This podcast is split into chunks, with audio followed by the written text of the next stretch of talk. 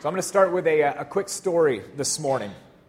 Uh, so let's jump in with a story. One evening, an old Cherokee Indian told his grandson about a battle that goes on inside people. He said, My son, the battle is between two wolves inside us all. One is evil, it is anger, envy, jealousy, sorrow, regret, greed, arrogance, self pity, guilt, resentment, inferiority lies, false pride, superiority, and ego. The other is good. It is joy, peace, love, hope, serenity, humility, kindness, benevolence, empathy, generosity, truth, compassion, and faith. The grandson thought about it for a minute and then looked to his grandfather and asked this question Which wolf wins? The old Cherokee grandfather simply replied, The one you feed. We see this idea of two different wolves in many different areas of our life. Recently, uh, REI, many of you know the, uh, the, the, large store throughout uh, the United States, REI announced that they were going to decide to close all of their stores on Black Friday. Who heard this? Yeah? Okay, so yeah, we applaud that because it's cool. Black Friday, traditionally, I think, like the biggest day in terms of sales and all that kind of stuff uh, throughout the year. It's the day where they could make probably the most money in one single day, but they decided to close their stores on Black Friday. This kind of speaks to this idea of two different wolves, right? The first wolf would say, stay open. Be open on Black Friday at all cost. In fact, offer sales and deals so much so that people would trample each other to get their hands on your merchandise. It would say, uh, do whatever you need to do to move that tent, to move that new sleeping bag, but stay open at all costs. This is the wolf that cares about profits, about margins, about capital, about shareholders, about expansion. The other wolf would say, as a business that espouses sustainability, simplicity, and outdoor recreation, maybe you should close your stores on Black Friday. Care for your employees, allow them an additional day off. This would be the wolf that cares about its employees, that's concerned with being consistent with its message, is seeking to cultivate a deeper love of the outdoors in its customers. This is the wolf that values more than just money. REI decided to be countercultural this year by feeding the wolf that often gets dismissed in light of maximizing profit and growth in business. Right? How many people have ever felt this tension of the two different wolves in their life? Like there's almost two sides, two halves of us, two different people that are polar opposite and sometimes cannot be reconciled. The ending of the proverb is obviously the crux of the story that the one that wins, the wolf that wins, is the one that is fed. Each wolf is present. You choose which one is sustained, which one gets nourished. The more you feed it, the more it begins to dominate, the more it becomes the lens with which you see the world. The more likely it is that the other half is displaced and you find yourself operating in a new reality. This morning is going to be about wolves. Not really, but kind of. Although it's, uh, that story is really about human personality, we believe this kind of Cherokee proverb sheds light on maybe how we could understand church as well. Just like there are two types of wolves, we believe that there are many types of churches in this world. Now, let me pause here for a moment because I want you to hear this right in the beginning that we are not trying to communicate that one type of church is evil while the other is good. We're not even trying to communicate that one is better than the other. What we will argue this morning is that each is different, each is unique, and each wolf has its place in the kingdom. And like the proverb teaches us, each will grow if they are fed. We want to look at the church a little bit like a wolf this morning. I know that the, the scriptures say that God is sending us out like sheep among wolves. So the metaphor kind of breaks down right there. But just kind of play along with us for a morning, this morning, indulge just a little bit, right? uh, that we want to look at this idea of the, what are we as a church and what are we feeding? What do we believe in? What are the values that really matter to us? We're building off of last week, if you were here, talking about this is what God has been doing in our midst over the last eight years. And our dream is to continue to see Him work and move and, and invite change in this community, in this city over the next years, right? And so the question becomes what does it really look like to be that kind of wolf, that kind of church? And uh, the point Kevin is making is that we're always feeding something, right? You're always feeding, uh, whether it's in your own life, you're either feeding self doubt that you might have, issues internally that you're questioning who you are, whether you're worthy enough, or you're feeding that part of you that's about hope and belief, right? It doesn't matter what side you're feeding, but whatever side you are feeding wins, right? And that's why it does matter. It matters what kind of church we are becoming as a community. And I want to show how this kind of plays out, maybe in the understanding of the, an organization of a church or the ethos of a church. So I want you to answer this question for me this morning. Uh, it's going to be on the screen, and just shout out different answers. Uh, we'll just kind of make a mental list, and then I, I created a little list of my own as well. So here's the question When you think of the church in the traditional sense, what are descriptors or activities or ways that you would describe the church? Just shout them out. Steeple. Steeple. Good. A building. Sunday meetings. Sunday meetings. Good. City center. Good. Jesus on the cross. Is that what you said? Yeah? Good. Long. yes. Organ music. Potlucks. Oh. Yeah. I thought they said hot dogs. No. makes no sense. You can bring those to yeah. the potluck. Others. Two at once, and I'm not very good at hearing. Same again? Hymns? People. People. Any other descriptors come to mind of the church? Ceremony? Ceremony? Bride of Christ. Bride of Christ. Good. Committees. Liturgy. What did you say? Latin. Latin. Okay. Rules. Rules. Good. Any others come to mind? A place of belonging. Coffee. Coffee. we could, uh, I'm sure, continue to list the descriptors of what we understand or would naturally gravitate toward as it relates to the church or our understanding of the church. I uh, tried to create a little bit of a list as well this week and uh, want to show what I would say is part of the difference between the way that I grew up, maybe understanding the church, or ways in which we might understand the traditional sense of the church, and then ways in which we at New Community have tried to imagine or reimagine what the church looks like. So here's a little bit of my list. We often hear of the church as a building. The first thing that was mentioned was steeple, right? As a location, a place. And we see the church rather as a people that we ourselves are the church. You will hear us talk about that quite often.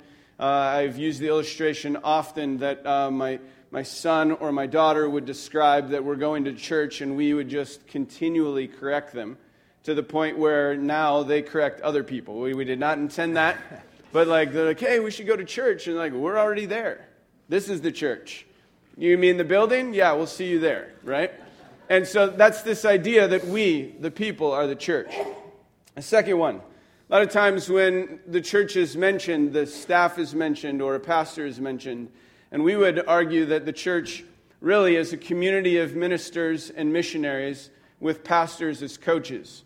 Really, coaches are intended to encourage, support, teach, instruct, build into the life of the people so that the people actually are the ones doing ministry and doing mission in our city. And that's how we view it that it's not a staff uh, driven, but rather a people driven community.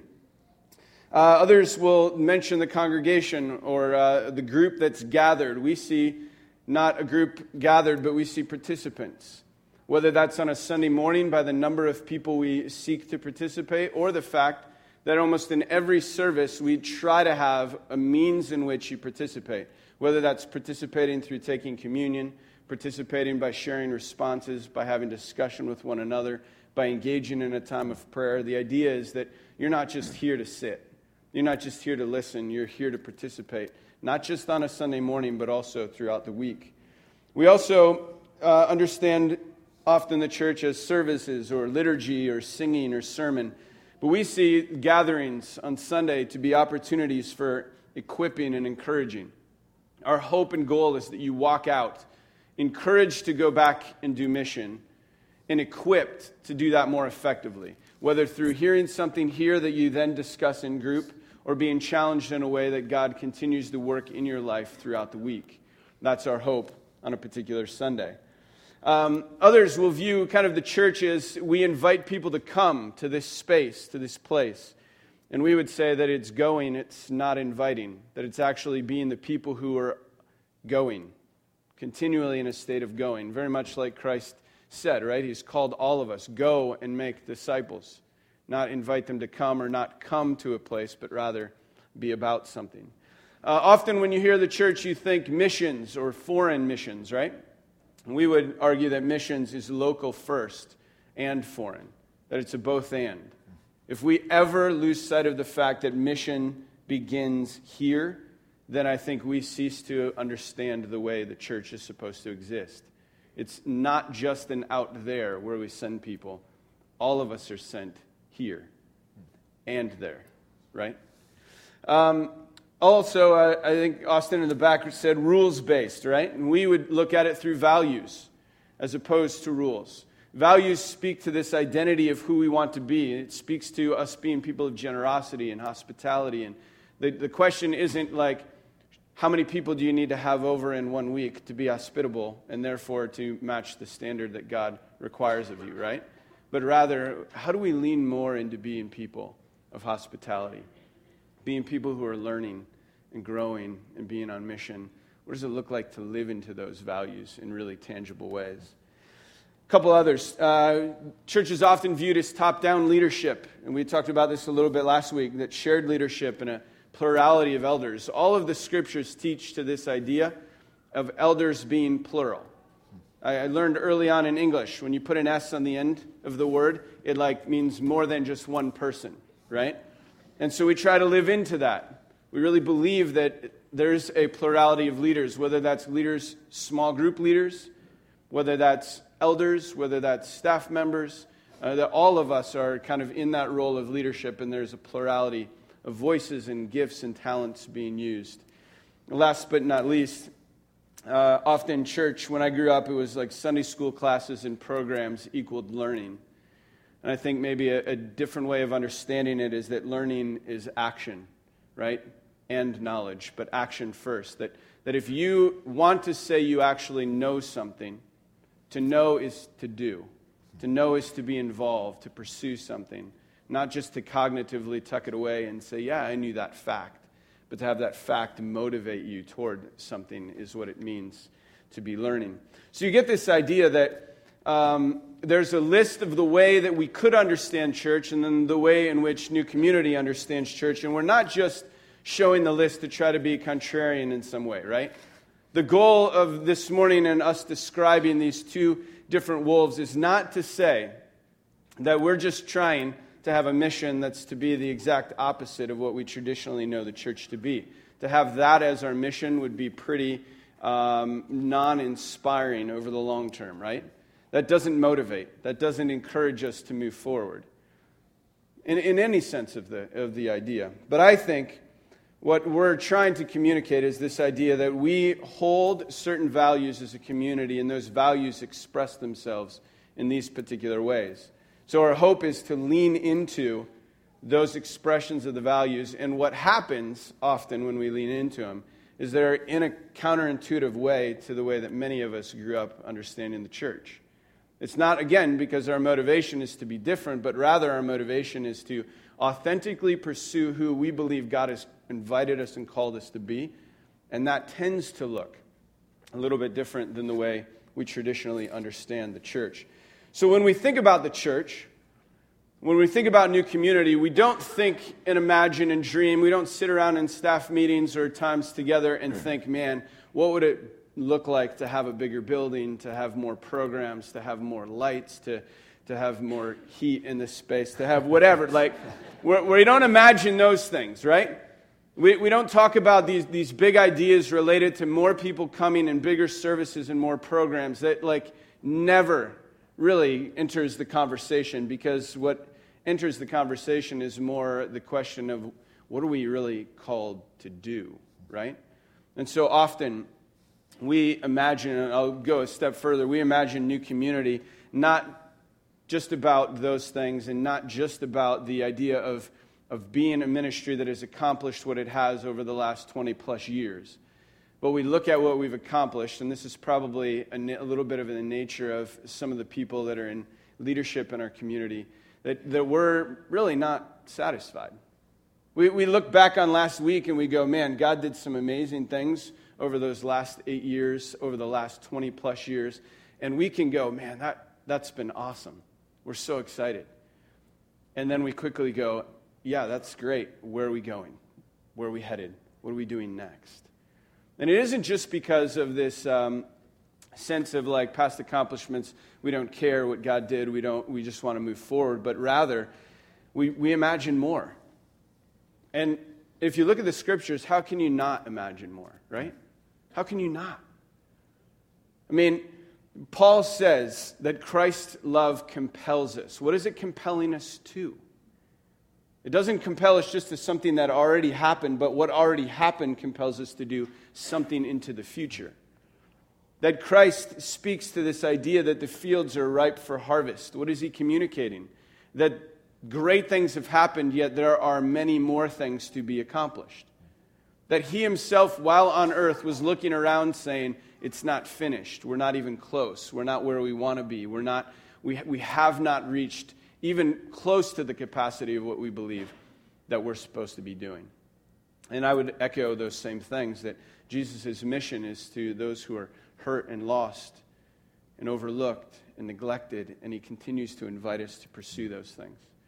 Uh, to stick with our metaphor, the wolf continues to be hungry, right? It wants to continue to feed, it wants to continue to grow. And here's some ways that even as we talk this week, that we kept, uh, these kept coming up. One of them is this that you realize that on any given Sunday, 10% or less of the entire Spokane, Coeur d'Alene metro area goes to church on a given Sunday. 10% or less. That, to put it in perspective, that means more people run on Bloomsday each year than are in service on a typical Sunday. Now, I'm not satisfied with that. None of us should be satisfied with that. It should motivate us to say, what more can be done. Roughly, we would guess, roughly about 50% of this community is in small groups, really sharing life, whether it's an accountability group, whether it's a, a new community group, whether it's a college small group, whether it's an intervarsity or campus crew, whatever. About 50%. We would go, man, 50%. National average, that's crushing it. And we would go, yeah, we're about 50% short of what we're hoping for, right? that everybody should be living into authentic community in real, tangible ways. We would say that every person that sits here has been given gifts and attributes and qualities that must be expressed within the city. That you have talents and abilities that God is waiting for you to employ in this city, right? And unless everyone is doing that, then our job's not finished yet unless everyone is engaged in a meaningful ministry within the spheres of influence you have, then we would say our job as coaches isn't done. We've got to continue to pursue something. We would also say that as long as there are people that are overlooked and oppressed and lonely and pushed to the margins in our city, then there's still work to be done. You get the idea. We're not, by any stretch of the imagination, finished. And as we started kind of dreaming about what are some of the things that we see God calling us to as a church over the next few years, here's some of the phrases that kind of came to our mind that we put down as descriptors of that. All right? And we'll go one at a time, we'll move through these quick. We see New Community as more than a church that gathers on Sundays and offers programs, but as a people on mission bringing change to our city, right? We will be judged. New Community will be judged by our influence and our impact on the city. Not by the number of people that come on a Sunday, not by the number of small groups that we have, not by uh, any other typical metric that the church often uses. We use the metric of what influence is actually happening in our city. And if for some reason God decided that tomorrow New Community would no longer exist, the question has to be asked would our city miss it? Would there be any drop off in ministry and effect and impact in the lives of people in our city? And if so, good. If not, then we're not really pursuing what we believe we're called to. The second, we see Newcom as a community networked together through vibrant and authentic smaller communities meeting throughout the week. Again, the idea behind this is that we will push everything through group. That spiritual formation and mission and discipleship and relationship and friendship, all of that happens best in small groups. And so we'll continue to drive this community forward into group. New Community sees training and coaching hub for church planters, nonprofit leaders, and business entrepreneurs. This is something that over the last uh, eight years has grown dramatically in our community. Whether it's sending out three church plants in the last five, or whether it's the two nonprofits that have started in the last eight. But we just recently uh, even signed on for a two year grant with the Murdock Foundation, in which we will be a hub for business entrepreneurs, startups, uh, for people who are saying, I want to begin business as mission. I mean, God is opening a ton of doors for us in that area, and we want to continue to pursue that. And uh, so, this is just another way in which we believe we're leaning into mission. We see our intern and resident program growing to include intentional living communities. We see the number of leaders sent out from Newcom doubling in the next five years. If you look over the last like five years or so, over 100 people whether in internship, whether on staff and then being sent, whether in this community and then going to lead another church or a ministry elsewhere. Um, really, 100, more than 100. And we see that doubling within the next five years. We see God creating in this space a, a bit of a training place, right? Where we give people the opportunity to succeed and fail in the midst of a community that's beautiful and encourages risk and that, that grows leadership, and we want to see that continue. Um, in terms of intentional living community, one of our dreams is to have a house located in a neighborhood in which residents and interns live and impact the city. I mean, there's more and more of those dreams related to leadership. Uh, we, we, see a staff, uh, group leaders, and elders involved in multiple ventures in the city, seeking to model an importance on the other six days of the week. Sunday, very important. Sabbath, super necessary, but it is to drive us and give us rest and give us energy to be God's people the other six days of the week. And the more we can venture into redeeming the workplace, redeeming our neighborhoods, the more effective we will be. We see those who are, have called New Community home as a backbone of ministry in the city by giving vision, resources, and passion into other tangible expressions of the kingdom in our city. Guys, you realize that you are the backbone to so many ministries in this city. Whether it's through the resources that you give, whether it's through the time and effort and energy, some of you, the vision, some of you are leading crazy, amazing ministry in this city. And we believe in you and believe in what you're doing, and we see what your work is so significant. Last one, we see our Sunday gathering as a place where we wrestle with the difficulties of life and the beautiful complexity of Scripture. We see a deep theology lived in authentic ways that inspires people to take risks and chase after the kingdom. This is just a small list of things that we continue to dream about. That we've continued to add to this like folder of like what if we could and what if we could, right? And our hope is to continue to lean into those. Hmm. So I'm not usually this guy, but man, if we could be this church, how cool would that be? Can I get an amen on that? That's amen. not the guy I usually am, but. Uh, but even, I mean, I've looked at these several times over the course of the week in preparation, and hearing those things spoken out, man, it could be exciting. What Race uh, or what uh, Russ painted was a picture of the unique wolf that is New Community. Now, for a lot of us, this is old news. You've heard us describe this wolf many different times, and you have already bought in. You're already on board with us. You're already tracking. You could say a lot of the things that we just communicated. For others, you're still a little undecided about our wolfness. Here is my encouragement to you life is too short to wander around and stay on the outside. You have too much capacity to do good in and through this church community or any church community just to be idle. We want you here, but more than that, we want you to be a part of the kingdom, to work as part of the kingdom. If the descriptions that we just laid out, the we sees uh, of Newcom, the things that we just talked about, if that wolf is one that you want to see move through the city of Spokane, if you believe our uniqueness position, positions us to do good, to affect change, to grow people, to empower, to model and live out authentic community, then we need to understand that the wolf needs to be fed. It needs to be fed with prayer and people and time and creativity and energy and resources. Now, both Russ and I have been very forthright with our dislike for talking about the needs of the church. Usually, once a year around March, in that kind of business, uh, business meeting of the year, that time, we offer a thinly veiled State of the Union message, appealing to the financial needs of new community. But oftentimes, we talk about those financial needs, but then spend the majority of our time asking for leaders because we both believe that everything rises and falls on leaders. If we have the leaders in place, we will be able to chase after these things.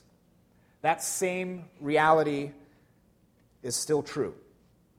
We need people to lean into the mission of New Community. In fact, I'm confident that there are individuals, that there are couples here right now that have spent most of their time at New Community simply as consumers and nothing else. My call to you is step into a new role. Step into a new role. It is time now for all of us to step up and lead. We need more group leaders. We need more people to love kids in the back. We need older men and women to mentor our college students. We need people who are willing to follow their passions, to risk and step out in faith and be the people of God in our city. Now, obviously, the need doesn't stop just with leaders. There are financial needs as well. Last week, about, or um, sorry, not last week, but five weeks ago, we talked about the reality that whether we like it or not, money drives mission. The same is true in our place. The mission of New Community is stewarded by people, not just staff, not just elders, but by people, by us, by a family. But it's driven by money. If there are no resources, mission cannot move forward. So here's where I get specific. Our budget this year is $360,000. If we follow the trend that has been happening over the last 10 months, we will end about $40,000 short. We estimate uh, that in this room, or not in this room currently, but uh, within our community, we have about 200 giving units. That's a really terrible way to talk about people that give. So, An individual uh, that is not married would be a giving unit, and then a couple would be a giving unit. So, again, not that we see people as units, but we're using a kind of a churchy language here.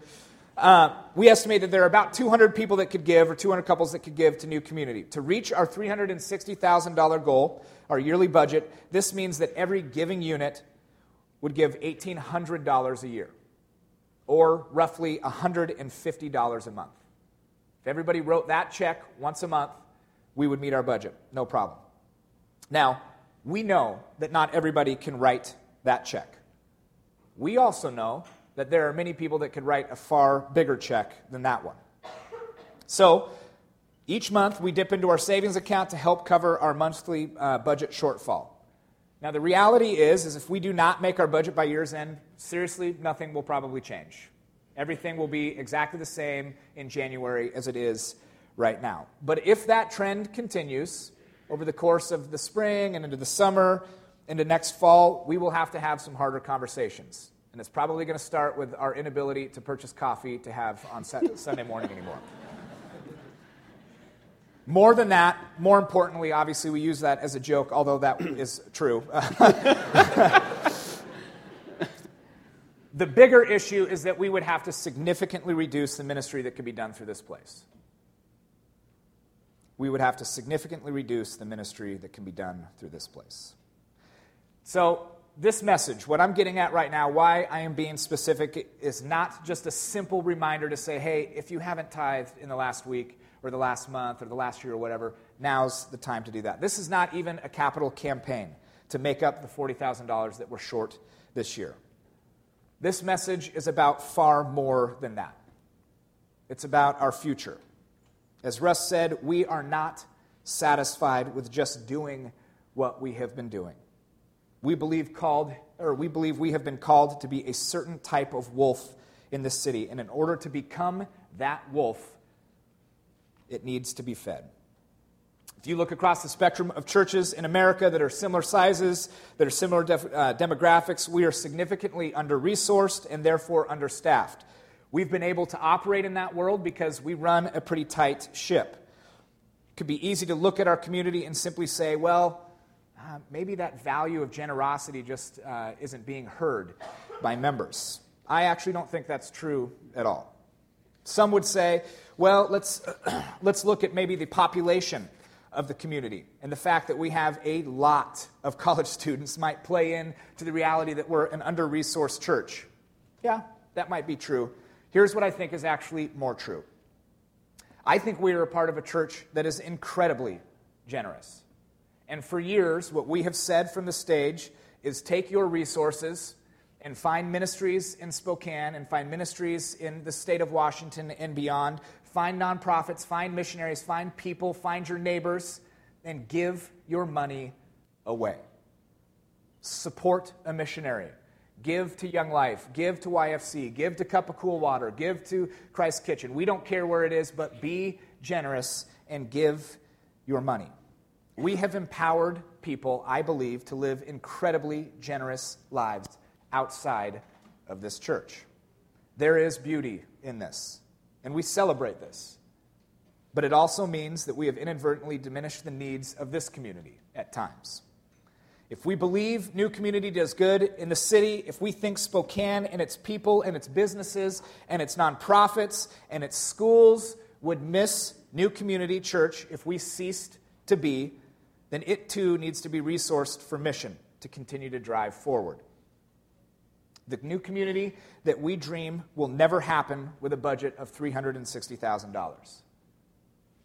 There is too much we dream of doing, too many creative and exciting things that we want to chase after. There are too many people ready to become leaders for our current staff to care for. We believe our budget needs to be over $400,000. This may seem like an incredible increase when we can't even make our current budget, but if you divide that number by the 200 people and the 12 months, it's an increase of about $50 a month per giving unit. For some, this means you increase your tithe by $50 a month. For others, it might mean for the first time you start giving $50 a month. But again, I will be bold here. There are many people who have the capacity to give well beyond $50, who call this place their home, who believe in the mission that's being done from this place, who benefit directly from the ministry of this place. And I think it's just a matter of whether or not you're ready to leverage your resources in this way. So we say these things this morning, and some of you might hear, like, oh no, we don't have money. We're in trouble. That's what we're talking about. No. It, what we want you to hear is more this that what we believe God is calling and inviting us into requires, as described, resources to forward that mission. And it's not out of fear that we say these things, but rather out of hope, belief, excitement, energy related to where we could be, right? We're just not satisfied with where we're at.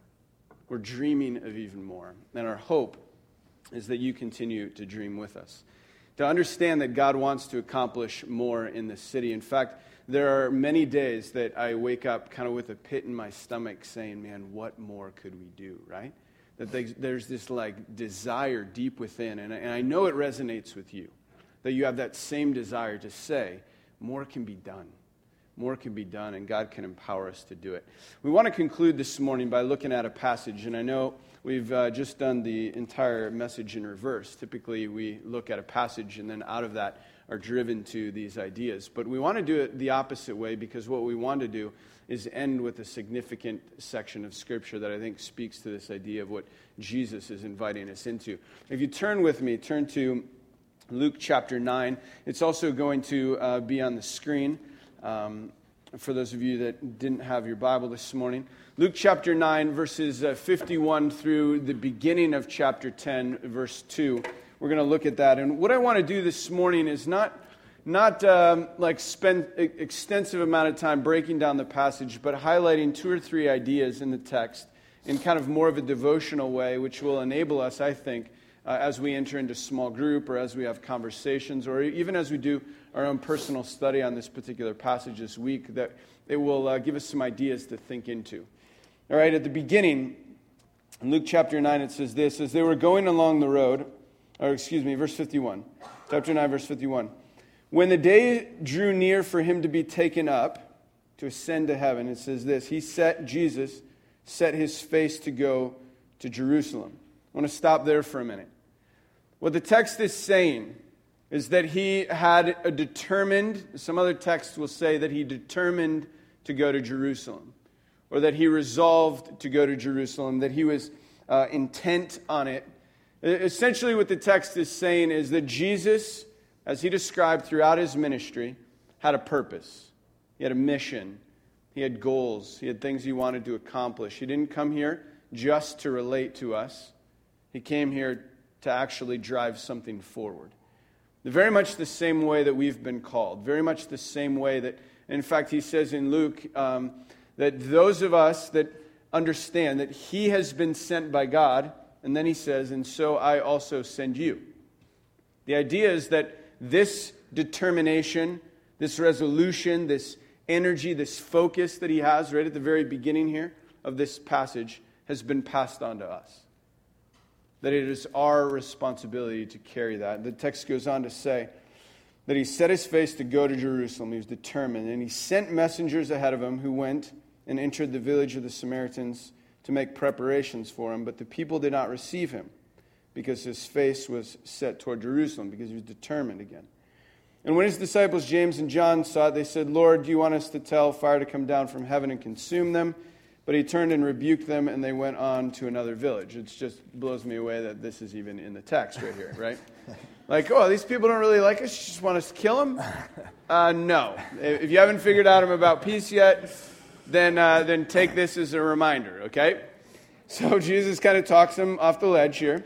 And then uh, verse 57. And they were going along the road, and someone said to him, Jesus, I will follow you wherever you go. Right? There's this sense that the people around him realized he was on mission and agreed to say, We'll go with you, we'll follow. And notice what he says right away after they tell him that they'll follow. He said, Foxes have holes and birds of the air have nests, but the Son of Man has nowhere to lay his head. And to another he said, Follow me. And the Lord and he said, Lord, let me first go and bury my father. And Jesus said, Leave the dead to bury their own dead, but as for you, go and proclaim the kingdom of God.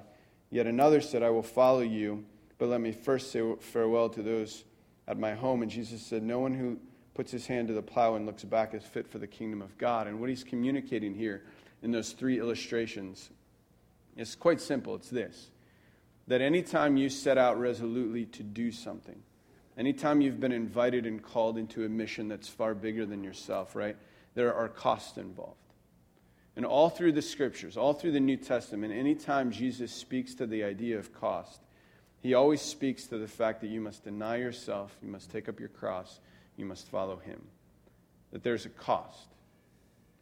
That it requires us being willing to set aside our agenda, be willing to set aside our dreams for his dreams, be willing to say, you know what? What I'm doing is resolutely determined to follow you.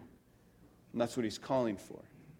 And then he wraps up with this After this, the Lord appointed 72 others and sent them out ahead of him, two by two, into every town and place where he himself was about to go. He, he sent them out two by two. Now, he sent them out in community. He didn't send them out alone. He didn't say, go as a kind of like a lone ranger and make this happen on your own. No, he sent them out together in community, and he said, do what I have been doing. And he finishes, or we're going to look at this part where he finishes in verse 2, and he says this The harvest is plentiful, but the laborers are few. Therefore, pray earnestly to the Lord of the harvest to send out laborers into his harvest. What he's saying is that I'm determined about something. You've said you're following. And in this, the opportunities are vast. May we, as a community, lean into those opportunities as Christ has invited us into them. Let's pray. And then uh, we're going to take communion this morning. We're going to continue worshiping um, by just acknowledging Christ's sacrifice on our behalf. And, uh, and we want you this morning to view that as a, as a means of um, recognizing that God has granted this access to Him. He's granted this opportunity for us to live into what He's invited us to do. Let's pray.